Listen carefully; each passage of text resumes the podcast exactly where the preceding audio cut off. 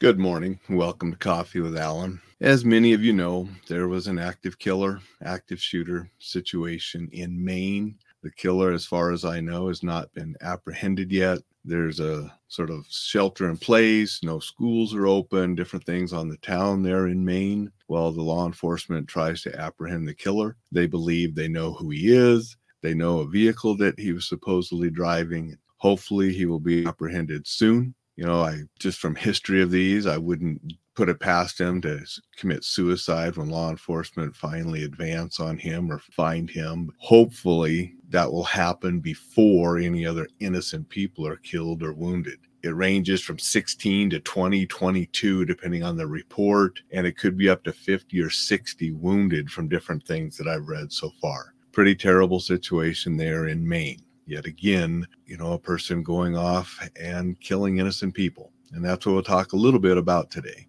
And try to share a little bit of wisdom today on what we can do with some of these to recognize some of the warning signs. Recently, a few weeks ago, the Enjoy Life Safely newsletter, I put out an article on warning signs for these active shooters and active killers. If you're not receiving that newsletter, sign up at enjoylifesafely.com. Get information to help you stay safe, help you enjoy life, and be exceptional. This article that was a couple weeks ago, and I'm going to be looking over here because I got it up on a screen here, provided some warning signs that we should pay attention to so we can get these people the help and stop them before they commit something terrible. That's first and foremost yes, I teach and I wrote an entire book about active shooters and what to do. And I teach courses on things you can do in the immediacy of bullets flying to help save you and others. But first and foremost is hardening targets and getting these people the help they need before they kill anyone. And here's some warning signs. And these,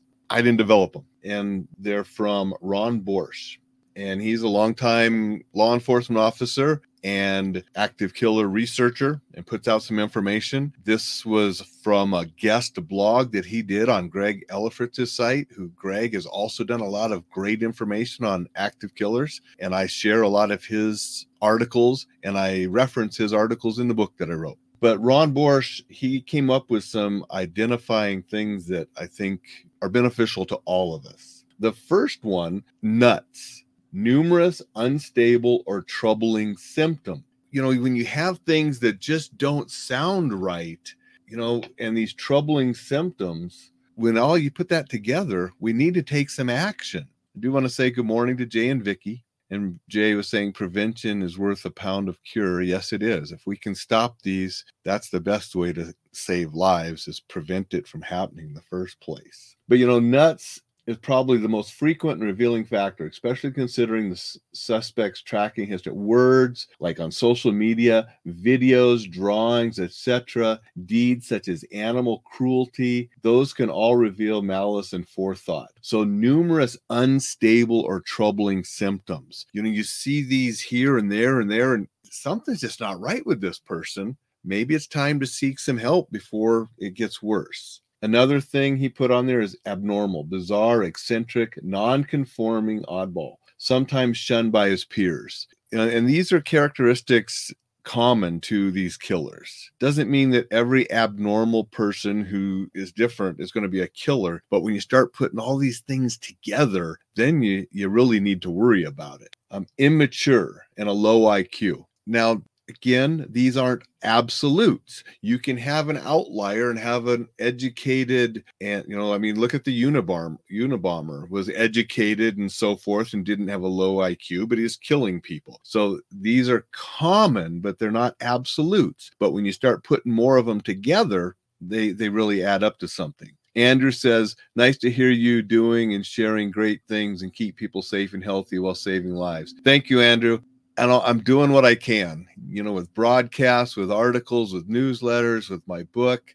I, try to do everything I can to try to help people. I really want people to be safe so they can enjoy the good things. Let's look at something else that's common planner, preparer, or researcher, especially of previous rapid mass murder incidents you know, when I do my courses, you know, I talk about the Virginia Tech killer, and he probably got the idea of chaining the doors, which slowed down the law enforcement response because they had to breach those doors before they could get upstairs to where he was killing people. He probably learned that from the Amish schoolhouse where the guy barricaded him in when those little girls, while the police were trying to get in because when they found his computer and stuff, he had been researching the Amish schoolhouse killings and murders and so forth. So a lot of these killers, they research others so they can learn from them. And that's one of the reasons those of us in the field, law enforcement and people like me that are trying to do something proactive to stop them, we have to research these things too to try to stay one step ahead. But if you know a person is researching in uh, these previous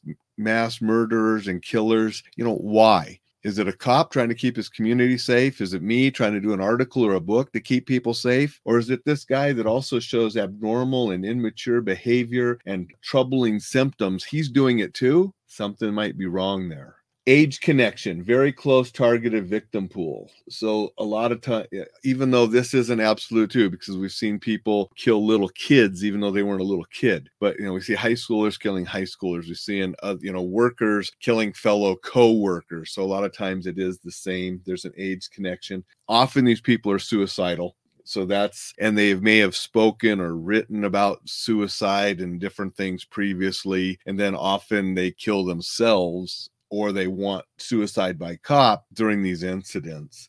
There's a history of violent video games, especially the games about the Columbine High School. And I know there's people out there say video games have no connection, but there are also other experts, you know, like uh, David Grossman, who, who I've met, and I, you know, we've talked about this kind of stuff where video games, especially the violent video games, where you're first person playing an active killer, like you're in the Columbine school killing people, there's a correlation there between some of these killers and playing some of those games. Does it mean every person that plays those games turns into a killer? Absolutely not. But the killers most often have played these games. So, you know, take that for what it's worth. And, you know, you put all these stuff together, you're having a troublesome person. Often it's a white male the majority of the killers have been white males. There have been other races, there have been some females, but the majority and the highest percentage are white males. Most of them are cowardly. They rarely disguise any positive trait of courage. You know, they're killing innocent, unarmed, soft target dwelling victims. You, you, have no courage if you go in and shoot up a school and innocent kids. You have no courage. Go, you know, these guys, they're not courageous, even if they think they are. They're cowards. And another common thing is they have access to weapons arson, bows, crossbows, explosives, firearms, hatchets, knives, vehicles. All of those have been used by active killers. And so you put this list together, these 10 things that, you know, Ron Borsch put together, and he did a lot of research coming up with these 10 things to say these do identify and are commonalities of these killers. And you get more than one of those, and you get three or four or five of those you better take some notice. And that's why I encourage organizations to have risk assessment teams. And it might be one person, it might be a bunch of people, depends on the organization. But you start seeing these kind of signs in an individual, we need to report it to the proper people. If it's an organization risk assessment team, they assess the risk, hopefully report it to mental health workers, law enforcement, both. Stop these individuals before the killing starts. That's number one thing we can do to save people.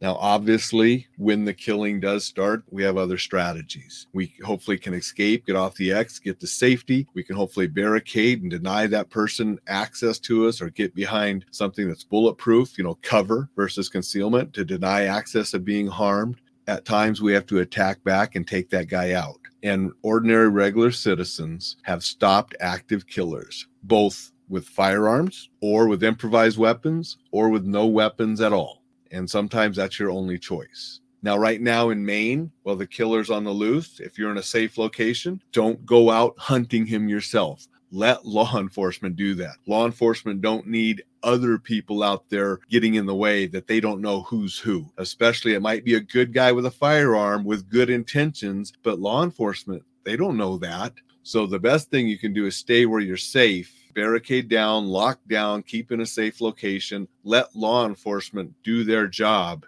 and confront and stop this killer who most likely will kill himself, is what I'm guessing. If you do see him, or have any information that can help law enforcement, by all means, provide them that intelligence that they can use. But don't go out and try to do something on your own if you don't have to, because you may just get in the way of law enforcement, or they might mistake you as a bad guy. And then we have a, a bad situation all the way around, too. So we need to be careful with that as well. Jay says, see something, say something. Exactly, Jay um, we all need to do our best. And when we see something that's not quite right, we need to take appropriate actions to keep ourselves safe and do the reporting to keep others safe. Andrew says, Let's put some of your great ideas and information in official karate magazine. Please email me at editor. Be happy to do that, Andrew. I will shoot you an email and we can do that. I actually just wrote an article, a pretty long, in depth article on active shooter response for, for a different magazine that will be coming out. So I'd be glad to do something and work with you as well. Uh, thank you for that. That's what I wanted to share today. It's a terrible situation in Maine. Got a good buddy that lives in Maine, Todd Skowinski. You know, we were in the 82nd Airborne together. You know, we were paratroopers, just jump out of airplanes together, had good times both jumping out of airplanes and down in Fayetteville, North Carolina. And he's up, you know, out of the military now and lives in Maine. And that's, that's sort of in his backyard. So thoughts are with him and his family and everybody in Maine right now. I hope the killing has stopped. I hope nobody else is injured or killed and that the law enforcement can apprehend this person quickly and people in Maine can get back to their lives. Although some lives have been lost and others will be changed forever. And that's what these kind of situations do. And that's why I'm trying to do my best to help people, share information, share things that can help people. You know, I teach the courses you know, I teach the courses in conjunction with Reflex Protect, which is a defensive spray that a lot of schools and hospitals and other businesses are employing to help keep employees safe. The spray people say well you're not going to stop a killer with a spray. As i said before killers have been stopped with empty hands with improvised weapons with firearms and with pepper spray. No, there has not been an active killer stopped with Reflex Protects Presidia gel yet because it's a pretty new product, but there have been people with firearms. There one was even caught on a video in Oregon where the guy went out there with pepper spray and sprayed the guy with a shotgun and then took the shotgun away from him. So any type of tool can be used to keep people safe. But again, recognizing the warning signs and stopping it before it starts that's what we really need to try to do. And that's why I wanted to share that information today. That's why I shared that information in a recent Enjoy Life Safely newsletter, trying to get this information out to help people. With that, I hope you have a terrific Thursday or as best of a Thursday as you can if you're affected by this terrible situation that happened last night. Tomorrow I'll be here. It'll be the 300th episode. Looking forward to seeing you there. And until then, have a terrific day and We'll see you tomorrow.